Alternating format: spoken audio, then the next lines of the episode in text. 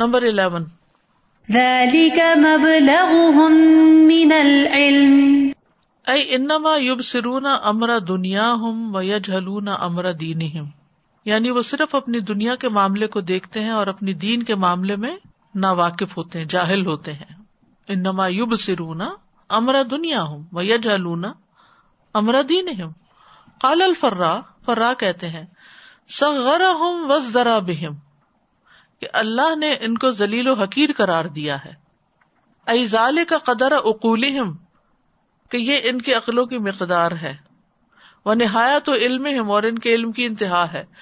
ان آثر الدنیا علی الاخرہ، کہ انہوں نے دنیا کو آخرت پر ترجیح دی ہے، کیونکہ آخرت تو بہت بڑی چیز ہے نا. تو جو آخرت کو ترجیح نہیں دیتا، صرف دنیا کو ہی ترجیح دیتا ہے، وہ بڑے خسارے میں ہے. تو جو لوگ آخرت کا علم ہی نہیں رکھتے، صرف دنیا کا علم رکھتے ہیں، تو وہ اعلیٰ چیزوں کی طرف نہیں جا رہے، انہوں نے ادنا کا انتخاب کیا ہے.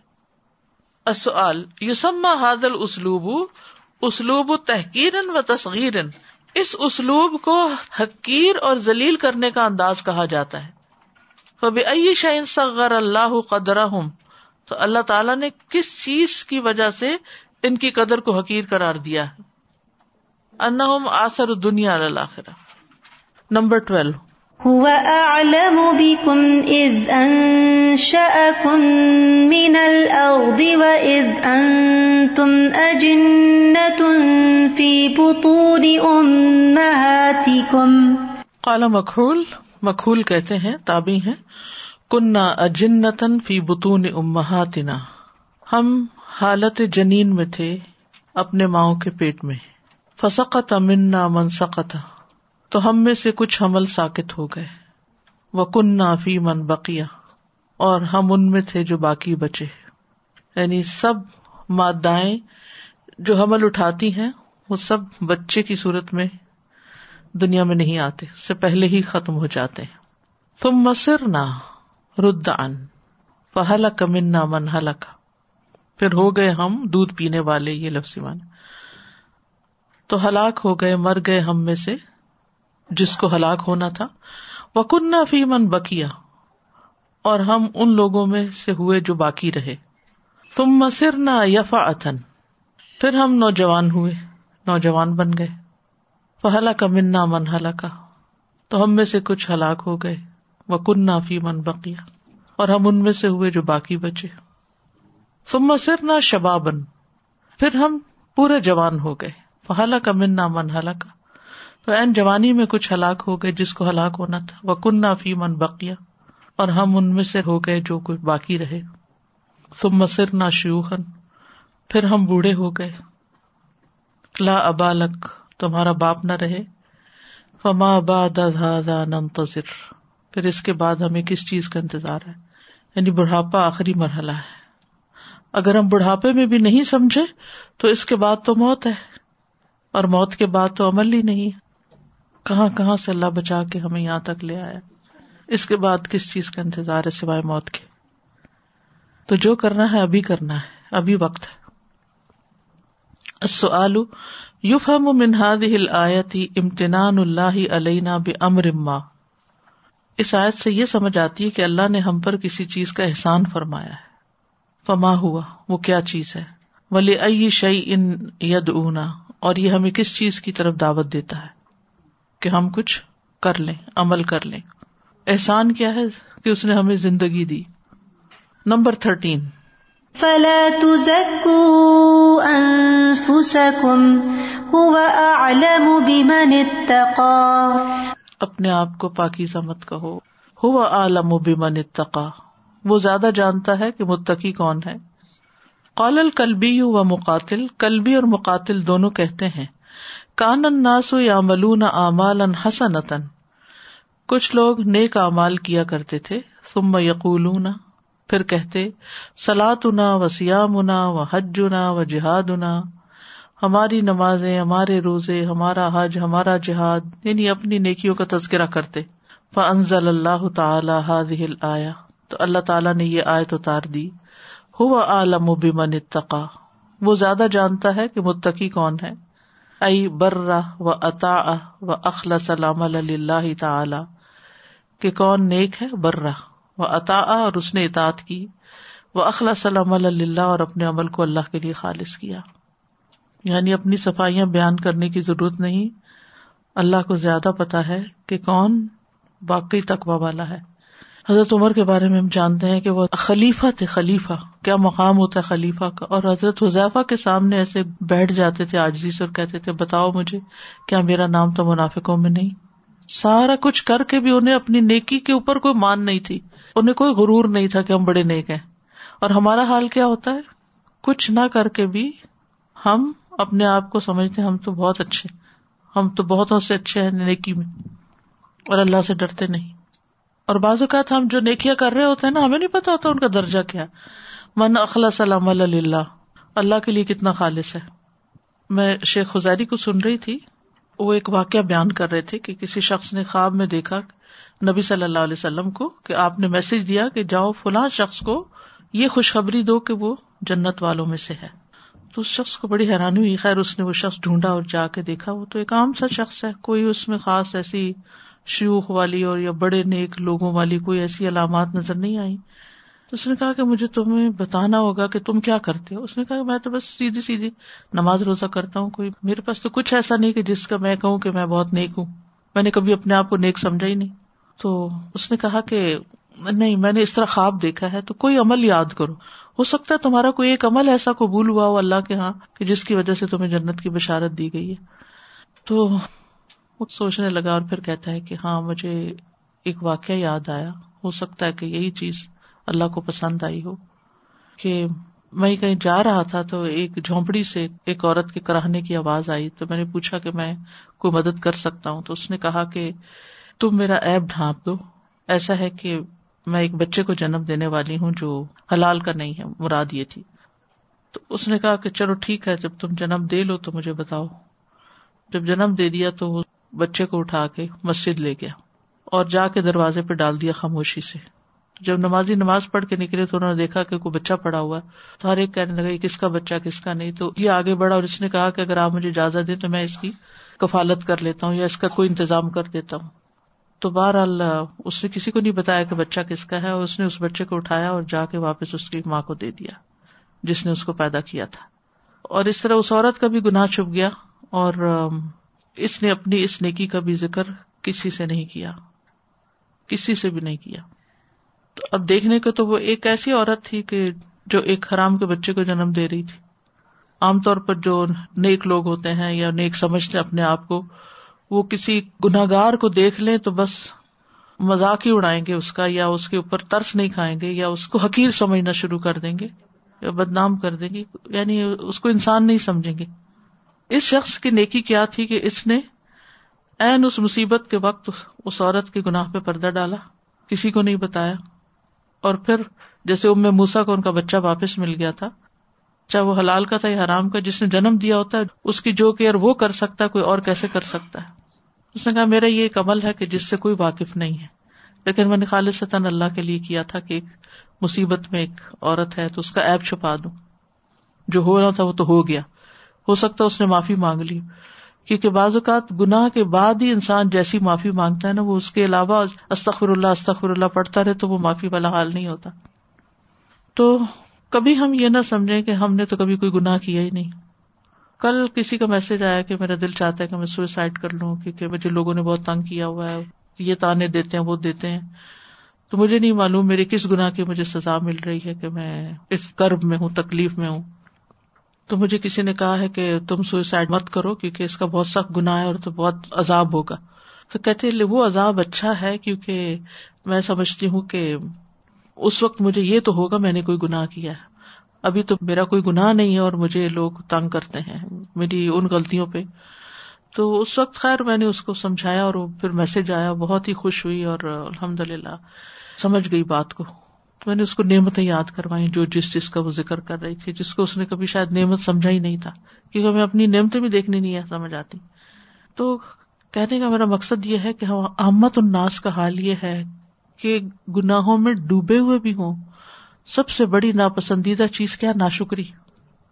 جو نعمتیں ملی ان کو نہ دیکھنا، اور انسان کہے کہ میں نے کبھی کوئی گناہ ہی نہیں کیا اور مجھے کس بات کی سزا مل رہی ہے. اور کہنے لگی کہ میں نے تو نمازیں بھی چھوڑ دی اور دعا بھی چھوڑ دی. اللہ کا مقابلہ اللہ کا مقابلہ کون کر سکتا ہے؟ اللہ سے زد. اللہ کو ضرورت ہے ہماری دعاؤں کی اور ہماری نمازوں کی، ہماری نہیں ضرورت. بہرحال کہنے کا مطلب یہ تھا کہ جو ہم یہ جو ٹوٹی پھوٹی ظاہری ظاہری نیکیاں کرتے رہتے ہیں نا، پتہ نہیں اس کے اندر کیا کیا ملاوٹیں شامل ہو جاتی ہیں. کہاں کنٹرول کر سکتے ہیں اپنی نیت کو، اپنے عمل کو کہ ہم خالص کر لیں. اور کسی کی مدد کرنے کا وقت آئے تو ہم کتنے تیار ہوتے ہیں اور کتنے حاضر ہوتے ہیں، خاص طور پر کسی قصوروار اور مجرم کے دل میں اگر نرمی آ جائے کہ میں اپنے جرم سے توبہ کرتا ہوں اور مجھے کوئی بچا لے یا کوئی ساتھ دے دے میرا، تو اس میں ہمدردی کا جذبہ نہیں ہوتا ہمارے اندر. تو بعض اوقات انسان جس عمل کے بارے میں سوچتا بھی نہیں وہ اس کی بخشش کا ذریعہ بنا ہوا ہوتا ہے، اور جن کو وہ بڑی بڑی پہاڑوں جیسی نیکیاں سمجھتا ہے وہ الٹا اس کے خلاف گواہی بن چکی ہوتی ہیں کہ اس میں اس کی نیت خالص نہیں تھی. تو اس لیے اس معاملے کو تو اللہ پہ چھوڑ دینا چاہیے. ہوا عالم بمن اتقا، ہم انسانوں کو فلاں بڑا متقی ہے، پرہیزگار ہے، میں بڑی تقوی والی ہوں، نہیں، یہ بات اللہ پہ چھوڑ دو. ابن عمر کہا کرتے تھے کہ اگر مجھے یہ پتا چل جائے کہ میرے دو سجدے اللہ نے قبول کر لیے ہیں، کوئی دو سجدے اللہ نے قبول کر لی اور اللہ ان پہ راضی ہو گیا، تو میں اس کے بعد زندہ ہی نہیں رہنا چاہوں گا، میں چاہوں گا فوراً اللہ سے ملاقات کروں. ہم ایک ایسے مقام پہ کھڑے کہ ہمیں نہیں پتا جو ہم نے کیا ہے وہ اس میں سے قبولیت والا کتنا ہے. تو اس لیے کبھی بھی اپنے پاکی دامہ کے قصے بیان نہیں کرنے چاہیے کہ ہم نے بڑی نیکیاں کی ہوئی ہیں یا ہم بڑے نیک ہیں، فلاں تو بڑا نیک ہے. اور نیکی کا غرور جو ہے یہ گناہ سے بھی بدتر چیز ہے. السؤال ما سبب نزول قوله تعالی فلا تزکوا انفسکم، اس آیت فلا تزکوا انفسکم کا سبب نزول کیا ہے؟ یہ اوپر جو قلبی اور مقاتل نے وجہ بتائی ہے کہ لوگ نیک عمل کرتے پھر نیک عمل کرنے کے بعد کہتے ہیں ہماری نمازیں، ہمارے روزے، ہمارے حج، ہمارے حج. ہم نے یہ کیا، ہم نے یہ کیا.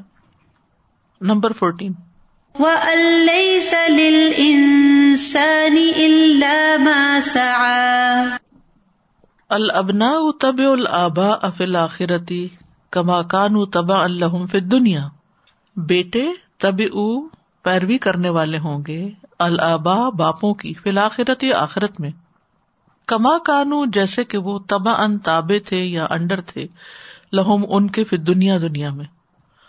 وہذہ التبعیۃ ہی من کرامت الآباء، اور یہ ان کا تابع ہونا جو ہے یا درجات میں ان کے نیچے ہونا جو ہے یہ آباء و اجداد کی عزت و تکریم ہے. وثوابہم، اور ان کے ثواب کی وجہ سے ہے، الذی نالوہ بسعیہم، جو انہوں نے اپنی محنت سے حاصل کی ہوگی.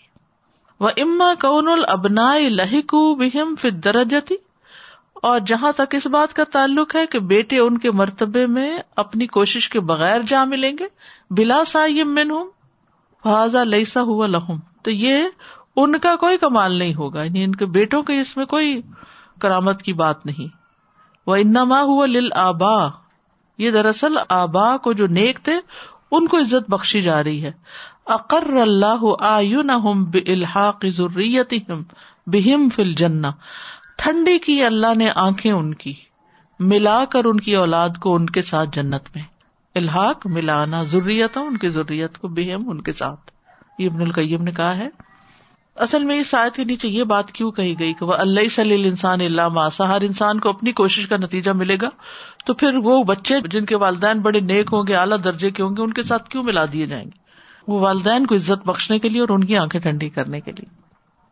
السؤال كيف تجمع بين قوله تعالى وأن ليس للإنسان إلا ما سعى وقوله والذين آمنوا واتبعتهم ذريتهم بإيمان ألحقنا بهم ذريتهم، سورۃ طور کی آیت جو پیچھے گزر چکی ہے، کہ آپ اللہ تعالیٰ کے ان دو فرمان وَلَيْسَ لِلْإِنسَانِ اور وَالَّذِينَ آمَنُوا، ان کو آپس میں کیسے ریکنسائل کریں گے یا ان کو تطبیق کیسے دیں گے.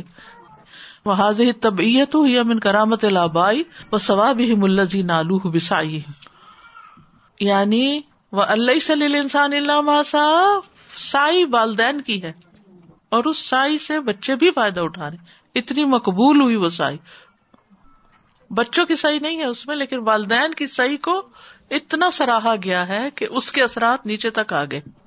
یعنی صحیح کوشش جو ہے یہ اتنی قابل قدر چیز ہے کہ انسان کسی بھی چیز کے لیے کتنی کوشش کرتا ہے اور کتنے خلوص سے کرتا ہے اور کس درجے کی کوشش کرتا ہے. مثلاً کوئی ہم سے اگر مدد مانگے اور ذرا مشکل قسم کی مدد ہو تو ہم ہاتھ پاؤں چھوڑ دیتے ہیں, یہ میرے بس کی بات نہیں, I don't think I can do it, میں نہیں کر سکتا, پہلے سے ہی ہمت ہار بیٹھیں گے, میرے پہ نہ پڑ جائے, یہ مجھے نہ کرنا پڑ جائے. کام چوری جو ہے بدترین عادت ہے, بدترین عادت. انسان کام سے جیچ رہا ہے, محنت نہ کرنا چاہے, کوشش نہ کرنا چاہے. تو کوشش کے بغیر تو دنیا میں کچھ نہیں ملتا, دنیا میں بھی نہیں ملتا. لیکن جب کوئی کوشش کرتا ہے تو اس کی کوشش کو عزت بخشتا ہے اللہ تعالیٰ, حتیٰ کہ اس کی اولاد کو بھی اس سے ملا کے, چاہے اولاد تھوڑی کم درجے کی تھی, یہ نہیں کہ اولاد کا ایمان نہیں تھا یا عمل صالح نہیں تھا, اولاد بھی اپنے طور پر محنت کرتی رہی, لیکن ان کی محنت ویسی نہیں تھی جیسے باپ دادا کی تھی, تو نیچے والوں کو اوپر ملا دیا. دنیا میں بھی ہم میں سے ہر ایک اپنے ماں باپ کی کمائیوں کا فائدہ اٹھایا, جو وراثت تقسیم ہوتی ہے یا جو زندگی بھر ماں باپ کھلاتے پلاتے رہتے ہیں, تو ہوتی تو محنت ماں باپ کی ہے نا. آج ہم اگر کسی مقام پہ پہنچے ہوئے ہیں, کچھ پڑھا لکھا ہے, کچھ کیا ہے, تو وہ ہمارے ماں باپ کی کوشش تھی نا.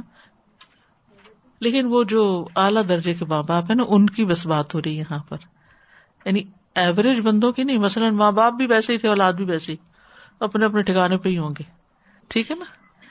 لیکن اگر ماں باپ بہت اعلیٰ درجے پہ تھے اور اولاد ذرا کم درجے پہ تھی تو وہ ان کو اوپر لے جایا جائے. ہر جنریشن کو کرنی ہے. نمبر ففٹین, وَقَوْمَ نُوحٍ مِّن قَبْلُ إِنَّهُمْ كَانُوا هُمْ أَظْلَمَ وَأَطْغَى. وَمِنْ أَعْظَمِ الْأَدِلَّةِ عَلَى ذَلِكَ قَوْلُهُ تَعَالَى, اور اس کی سب سے بڑی دلیل اللہ تعالیٰ کا یہ فرمان ہے, فَلَبِثَ فِيهِمْ أَلْفَ سَنَةٍ إِلَّا خَمْسِينَ عَامًا. یعنی قوم نوح کو ظالم و طاغی کیوں کہا گیا کہ نوح علیہ السلام نے ان کو ساڑھے نو سو سال تبلیغ کی تھی, ان کے اندر رہے تھے. لِأَنَّ قَوْمًا لَمْ يَتَأَثَّرُوا بِدَعْوَةِ نَبِيٍّ كَرِيمٍ نَاصِحٍ فِي هَذَا الزَّمَنِ الطَّوِيلِ. ایسے لوگ تھے جو اس لمبی مدت میں بھی خیر خواہی کرنے والے معزز نبی کی دعوت سے متاثر نہیں ہوئے تھے. لم یتأثروا, نہیں متاثر ہوئے, بدعوتی, دعوت سے, نبی کریم ناصح, خیر خواہ نبی کی دعوت سے, فی ھذا الزمن الطویل, اس طویل عرصے تک. لا شک انہم اظلم الناس واتقاهم, کوئی شک نہیں کہ ایسے لوگ سب سے بڑے ظالم اور سرکش تھے. السؤال, لماذا وصف اللہ قوم نوح بأنهم اشد ظلما وطغیانا؟ اللہ نے نوح علیہ السلام کی قوم کی یہ صفت کیوں بیان کی کہ وہ ظلم و سرکشی میں سب سے بڑے تھے؟ من اعظم الادلۃ علی ذلک قوله تعالی فلبث فیہم الف سنۃ الا خمسین عاما, لأنہم, پوری بات ہی اس میں آ جائے گی. نمبر سکسٹین, وانتم سامدون. الصمود الغناء, صمود گانے کو کہتے ہیں. وہذا يناقض ما قيل في هذه الآية من أن الصمود الغفلة والسهو والشيء, اور یہ اس بات سے متناقض نہیں, لا يناقض, کنٹرڈکٹری نہیں, جو اس آیت کے بارے میں کہا گیا ہے کہ صمود جو ہے غفلت اور سہو ہے کسی چیز کے بارے میں, کسی چیز سے غافل ہونا اور اس کو فراموش کر دینا. فالغناء يجمع هذا كله ويوجبه, تو غنا ان دونوں کا مجموعہ ہے, وہ اس غفلت اور فراموشی کا سبب بنتا ہے. یعنی وہ اپنے اندر انسان کو اتنا انوالو کر لیتا ہے کہ انسان اپنے فرائض سے غافل ہو جاتا ہے اور بھول جاتا ہے ان کو. السؤال, ورد عن بعض السلف ان صمود الغناء, بعض سلف صالحین کہتے کہ صمود سے مراد گیت گانا ہے. وورد عن بعضهم ان الغفلۃ واللهو, اور بعض کہتے ہیں کہ اس سے مراد غفلت اور کھیل کود ہے. کیف تجمعوا بین ہذہ الاقوال, آپ ان اقوال میں کیسے تطبیق کریں گے؟ والغناء یجمع ھذا کلہ ویوجبہ. نمبر سیونٹین, فاسجدوا للہ واعبدوا. الامر بالسجود للہ خصوصاً, خاص طور پر اللہ کے لیے سجدہ کرنے کا حکم دیا گیا ہے. لیدل ذلک علی فضلہ, تاکہ وہ اللہ کے فضل کی دلیل بن جائے. وَأَنَّهُ سِرُّ الْعِبَادَةِ وَلُبُّهَا, اور یہ کہ سجدہ عبادت کا راز اور اس کا مغز ہے. فَإِنَّ لُبَّهَا الْخُشُوعُ لِلَّهِ وَالْخُضُوعُ لَهُ, کیونکہ عبادت کا مغز اللہ کے لیے خشوع و خضوع کرنا ہے. وَالسُّجُودُ هُوَ أَعْظَمُ حَالَةٍ يَخْضَعُ بِهَا الْعَبْدُ, اور سجدہ سب سے عظیم حالت ہے جس میں بندہ خشوع کرتا ہے، خضوع کرتا ہے۔ فَإِنَّهُ يَخْضَعُ قَلْبُهُ وَبَدَنُهُ، کیونکہ اس کا دل اور جسم دونوں جھکتے ہیں۔ وَيَجْعَلُ أَشْرَفَ أَعْضَائِهِ عَلَى الْأَرْضِ، اور وہ اپنے بہترین اعضاء کو زمین پر رکھ دیتا ہے۔ المہینتی، جو حقیر ہے، موضع وطئ الاقدام، پاؤں کے روندنے کا مقام ہے، یعنی اپنے اعضاء میں سے سب سے افضل عضو کو زمین پہ رکھ دیتا ہے، وہ زمین جو کہ حقیر بھی ہے اور پاؤں کے روندنے کا مقام بھی ہے۔ السؤال کیف تفهم من خلال هذه الآیة منزلۃ السجود من بین العبادات، اس آیت کی روشنی میں آپ دیگر عبادات میں سے سجدے کے مقام اور مرتبے کو کیسے پہچان سکتے ہیں، کیونکہ یہ عبادت کا مغز ہے اور سب سے عظیم حالت ہے جس میں بندہ خشوع کرتا ہے، اس میں دل اور جسم دونوں جھکتے ہیں۔ العمل بالآیات، اقرا ما حدث فی الاسراء والمعراج کما اخبر بذالک رسول اللہ صلی اللہ علیہ وسلم وہو بالافق الاعلی، اسراء اور معراج پر جو واقعہ پیش آیا آپ اسے ایسے پڑھیں جیسے رسول اللہ صلی اللہ علیہ وسلم نے اس کی خبر دی ہے، یہ کرنے کے کام ہے۔ نمبر دو، سل اللہ الہدیٰ والعفاف والغنا، آپ اللہ سے ہدایت، پاک دامنی اور غنا کا سوال کریں، وہ دعا بھی ہے نا، اللہم انی اسألک الہدیٰ والتقیٰ والعفاف۔ نمبر تھری، قل بعد الاذان اللہم رب ھذہ الدعوۃ التامۃ والصلاۃ القائمۃ آت محمدا صلی اللہ علیہ وسلم الوسیلۃ والفضیلۃ وابعثہ مقاما محمودا الذی وعدتہ حتی یشفع لک بہا نبینا محمد صلی اللہ علیہ وسلم، یہ دعا پڑھیں تاکہ نبی صلی اللہ علیہ وسلم آپ کے لیے شفاعت کریں۔ وَكَم مِّن مَلَكٍ فِي السَّمَاوَاتِ لَا تُغْنِي شَفَاعَتُهُمْ شَيْئًا إِلَّا مِن بَعْدِ أَن يَأْذَنَ اللَّهُ لِمَن يَشَاءُ وَيَرْضَى۔ ٹھیک ہے، تو یہ اس آیت سے انہوں نے سفارش کی بات نکالی اور سفارش کے لیے وہ دعا سکھا دی کہ جو پڑھنے والے کے لیے سفارش کا سبب بنے گی۔ نمبر فور، ابحث عن حلقة قرآن او حلقة علم، کوئی قرآن یا علم کی محفل تلاش کریں، وجلس فیہا، اور اس میں بیٹھا کریں، ولو قلیلا، خواہ تھوڑی ہی کیوں نہ ہو۔ فَأَعْرِضْ عَمَّنْ تَوَلَّىٰ عَنْ ذِكْرِنَا وَلَمْ يُرِدْ إِلَّا الْحَيَاةَ الدُّنْيَا، اس شخص سے اعراض برتیں جو ہمارے ذکر یعنی ایسی مجلس سے اعراض برتتا ہے اور دنیا کے سوا کچھ نہیں چاہتا۔ نمبر فائیو، قُلْ اللَّهُمَّ حَبِّبْ إِلَيَّ الْإِيمَانَ وَزَيِّنْهُ فِي قَلْبِي وَكَرِّهْ إِلَيَّ الْكُفْرَ وَالْفُسُوقَ وَالْعِصْيَانَ، یہ دعا کریں، اے اللہ میرے لیے ایمان کو محبوب بنا دے اور اس کو میرے دل میں مزین کر دے، اور میرے لیے کفر کو ناپسند کر دے، اور فسق و فجور کو بھی اور نافرمانی کو بھی، آمین۔ الذین یجتنبون الکبائر الاثم والفواحش الا اللمم۔ نمبر سکس، ابحث عن کبیرۃ من الکبائر موجودۃ فی بلدک، کوئی کبیرہ گناہ تلاش کریں جو آپ کے شہر میں پایا جاتا ہو، کون سا نہیں پایا جاتا۔ وحذر بعض من تعرف منہا، اور اپنے جاننے والوں میں سے کچھ لوگوں کو اس کبیرہ گناہ سے ڈرائیں۔ الذین یجتنبون کبائر الاثم والفواحش الا اللمم۔ نمبر سیون، انصت بخشوع لآیات تتلی، آیات کی تلاوت کو خاموشی سے خشوع خضوع کے ساتھ سنیں۔ افمن ھذا الحدیث تعجبون وتضحکون ولا تبکون۔ نمبر ایٹ، اسجد سجود التلاوۃ عند قراءتک لآخر سورۃ النجم، سورۃ نجم کا آخری حصہ تلاوت کرتے وقت سجدہ کیجیے۔ فسجدوا للہ وعبدوا، التوجیحات۔ نمبر ون، رفعت مقام نبینا صلی اللہ علیہ وسلم، نبی صلی اللہ علیہ وسلم کے مقام کا بلند ہونا اس آیت سے پتہ چلتا ہے، ما کذب الفؤاد ما رأى، کہ آپ کے دل نے جھوٹ نہیں بولا جو آپ نے تجلیات اور نشانیاں دیکھی۔ نمبر دو، الایمان بجبریل علیہ السلام و محبتہ، جبریل علیہ السلام پر ایمان لانا اور ان سے محبت کرنا۔ واعتقاد انہ هو الذی بلغ الوحی الی النبی صلی اللہ علیہ وسلم، اور یہ اعتقاد رکھنا کہ انہوں نے ہی نبی صلی اللہ علیہ وسلم کو وحی پہنچائی ہے۔ ولقد رآہ نزلۃ اخری، اس آیت کی روح سے۔ نمبر تھری، عدم توقیر الکفار للہ تعالی، کافروں کا اللہ کی عزت نہ کرنا۔ الکم الذکر ولہ الانثی، اللہ کے نام بیٹیاں لگا کر۔ نمبر فور، تذکر ان اللہ تعالی هو العلیم بکل من ضل و اہتدی، اس بات کو یاد رکھیں کہ اللہ تعالیٰ گمراہ ہونے والے اور ہدایت یافتہ دونوں طرح کے لوگوں کو جانتا ہے۔ ان ربک هو اعلم بمن ضل عن سبیلہ وهو اعلم بمن اهتدی. اور پھر آگے بمن اتقی، تقوی والوں کو بھی جانتا ہے، ہدایت والوں کو بھی جانتا ہے، گمراہوں کو بھی جانتا ہے، سب کے بارے میں اس کو علم ہے. کتنی زبردست باتیں ہیں اس صورت میں.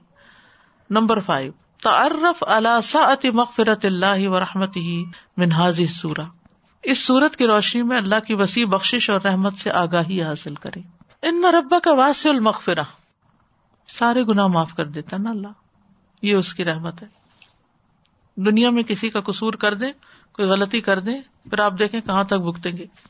نمبر سکس، سیجاز الانسان علی عملہ ان خیرا او شرا. سیجازا ان قریب جزا دیا جائے گا، الانسان انسان، علی عملہ اپنے عمل پر، ان خیرن او شرن خواہ اچھا ہو یا برا. اللہ یہ کہ انسان توبہ کر لے. وَأَلَّيْسَ لِلْإِنسَانِ إِلَّا مَا سَعَى. اور اس میں یہ بھی بات نکلتی ہے نا کہ اگر انسان دنیا کا ارادہ کرتا ہے تو دنیا ملتی ہے اس کو، اور اگر آخرت کا کرتا ہے تو آخرت ملتی ہے. وَأَلَّيْسَ لِلْإِنسَانِ إِلَّا مَا سَعَى، جس چیز کے لیے کوشش کرتا ہے، کیونکہ جو آخرت کے لیے کرتا ہے تو اس کی کوششوں کی قدر کی جائے گی. نمبر سیون، تذکر ضعفک یا ابن آدم فأنت محتاج إلی غیرک. اے ابن آدم، اپنی کمزوری کو یاد رکھو کہ تم دوسروں کے محتاج ہو.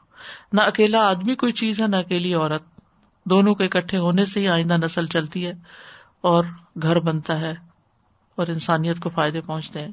وَأَنَّهُ خَلَقَ الزَّوْجَيْنِ الذَّكَرَ وَالْأُنْثَى. الحمدللہ سورت النجم مکمل ہوئی.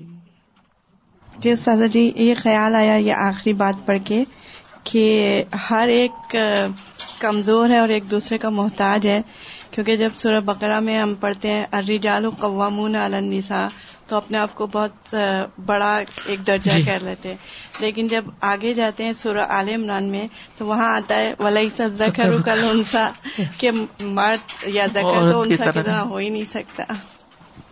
سازی جو زاغل بسر والی آیت تھی، نگاہوں والی، اس سے مجھے اور یہ کہ انفسکم اپنے نفسوں کو پاکیزانہ، دونوں چیزوں سے کچھ چیزیں ایسے ہی یاد آ رہی تھیں کہ ہم جب چھوٹے ہوتے تھے تو ہمارے گھر میں ٹریننگ کے اس میں یہ دیا جاتا تھا کہ کہیں جا کے بیٹھنا، تمیز کے ساتھ بیٹھنا، ان کے کمروں میں نہیں جانا، کہیں جھانکنا نہیں، کہیں تاکہ جھانکی، مطلب یہ ہمیں بچپن میں سکھایا جاتا تھا. بالکل. اور آج کل اگر دیکھا جائے تو پیرنٹس جو ہیں بچوں کو بلکہ پوچھ رہے ہوتے ہیں وہاں جا کے تم نے کیا کیا دیکھا، کیا کیا کیا. تو وہ جو مائیں ہیں ان کا وہ ٹریننگ ایک کو کہتے ہیں نا بچوں کی جو ٹریننگ کا وہ ہے پروسیس، وہ بھی بہت ڈفرینٹ ہو گیا ہے. سب نہیں، لیکن اس میں بھی ہم لوگوں کا یہ ہے کہ اس میں بہت دھیان دینا چاہیے کہ پھر وہ بچے بھی تو اسی طرح کریں گے نا جب ان سے پوچھا جائے گا. بچپن سے ان میں یہ چیز ڈیولپ ہو جاتی ہے. بالکل. پھر یہ انفسکم عیبوں کی باتیں، مجھے ایسا لگتا ہے کہ اتنے مطلب ہم لوگ وہ ہو گئے، تنگ دل ہو گئے کہ عیبوں کا معاملہ جہاں آتا ہے تو کسی کے عیب پہ پردہ ڈالنا ہی نہیں چاہتے. اور اگر خاص طور سے جیسے کسی کے لیے کوئی رشتہ تھا تو میں نے کسی کی بیٹی کا بتایا کہ آپ ان کے لیے وہ کریں. انہوں نے کبھی کوئی ہائی اسکول میں یا اس سے مڈل اسکول میں وہ بچی کوئی ہوگی، کچھ ایسی چھوٹی موٹی چیزیں تو ہوتی ہیں بچوں کے ساتھ، انہوں نے لے کے وہ اب وہ بچی ٹوینٹی فائیو کی ہے، بہت پرانی بات ہو گئی، لیکن انہوں نے مجھے وہ بتایا نہیں اس نے تو اس وقت ایلیمنٹ وہ مڈل اسکول میں ایسا ایسا کیا تھا. تو مجھے اتنا مطلب افسوس ہوا کہ یہ سوچنا چاہیے کہ وہ بچی نے اس وقت کیا، آگے اللہ تعالیٰ نے اللہ تعالیٰ ہدایت دے گا. ایسے تو ہم لوگ اس طرح سے بہت ٹف بنا دیتے ہیں کبھی کبھی چیزیں کر کے، اور بھول جاتے ہیں کہ کہیں خدا نہ خاصا ہمارے عیب اللہ تعالیٰ کا دوسروں کے سامنے کھول دے. پھر اور بعض ہسبینڈ وائف ایک دوسرے کو قسمیں دے دے کے پوچھتے ہیں کہ تم نے کوئی غلطی تو نہیں کی ہوئی، یا تو اب اس سے کہاں سے زندگی خوشگوار ہو سکتی ہے. میرے ذہن میں یہ سوال آیا دوران تفسیر کے، واقعہ میراث پڑھتے رہنا چاہیے، تھوڑی سی اس کی وضاحت کر دیجیے. جی، اس سے نبی صلی اللہ علیہ وسلم کی جو عظمت ہے اور جو آپ کا اکرام ہے اور جو کچھ آپ دیکھ کر آئے اور جس طرح آپ نے وہ سفر کیا، اس میں بہت سے سبق ہیں. یعنی سفر کرنے کا طریقہ بھی، اور پھر سفر میں کیا کیا کرنا چاہیے، اور علمی اسفار، اور یعنی اس میں بہت کچھ سیکھنے کو ہے. بس اسی لیے خاص واقعہ معراج کہا ہے پڑھنے کے لیے، کیونکہ وَلَقَدْ رَأَىٰ مِنْ آیَاتِ رَبِّهِ الْکُبْریٰ، بڑی بڑی نشانیاں دیکھی تھی آپ نے، تو وہ نشانیاں آپ نے پھر آ کے ہمیں بھی بتائیں. اِذْ یَغْشَى السِّدْرَةَ مَا یَغْشَىٰ، بیان ہی نہیں کیا جا سکتا کہ وہ کیا چیز تھی جو چھا رہی تھی سدرہ پر. السلام علیکم سادہ جی. سادہ جی، یہاں پہ جب آپ بات نیاہ کی کر رہی تھی، اخلاص کی، تو میرے ذہن میں آ رہا تھا کہ اعمال کی قبولیت کا انحصار جو ہے ڈپینڈ تھری تھنگس پہ کرتا ہے. ایک تو آپ کی نیاہ، آپ کا اخلاص کہ خالص اللہ سبحانہ و تعالیٰ کے لیے ہو. دوسرا استطاعت، آپ کی کوشش کہ کتنی آپ کوشش کرتے ہیں اینڈ تھرڈ قرآن و حدیث کے مطابق علم کیسا. جزاک اللہ خیر. سبحانک اللہم و بحمدک اشہد ان لا الہ الا انت استغفرک و اتوب الیک. السلام علیکم و رحمۃ اللہ وبرکاتہ.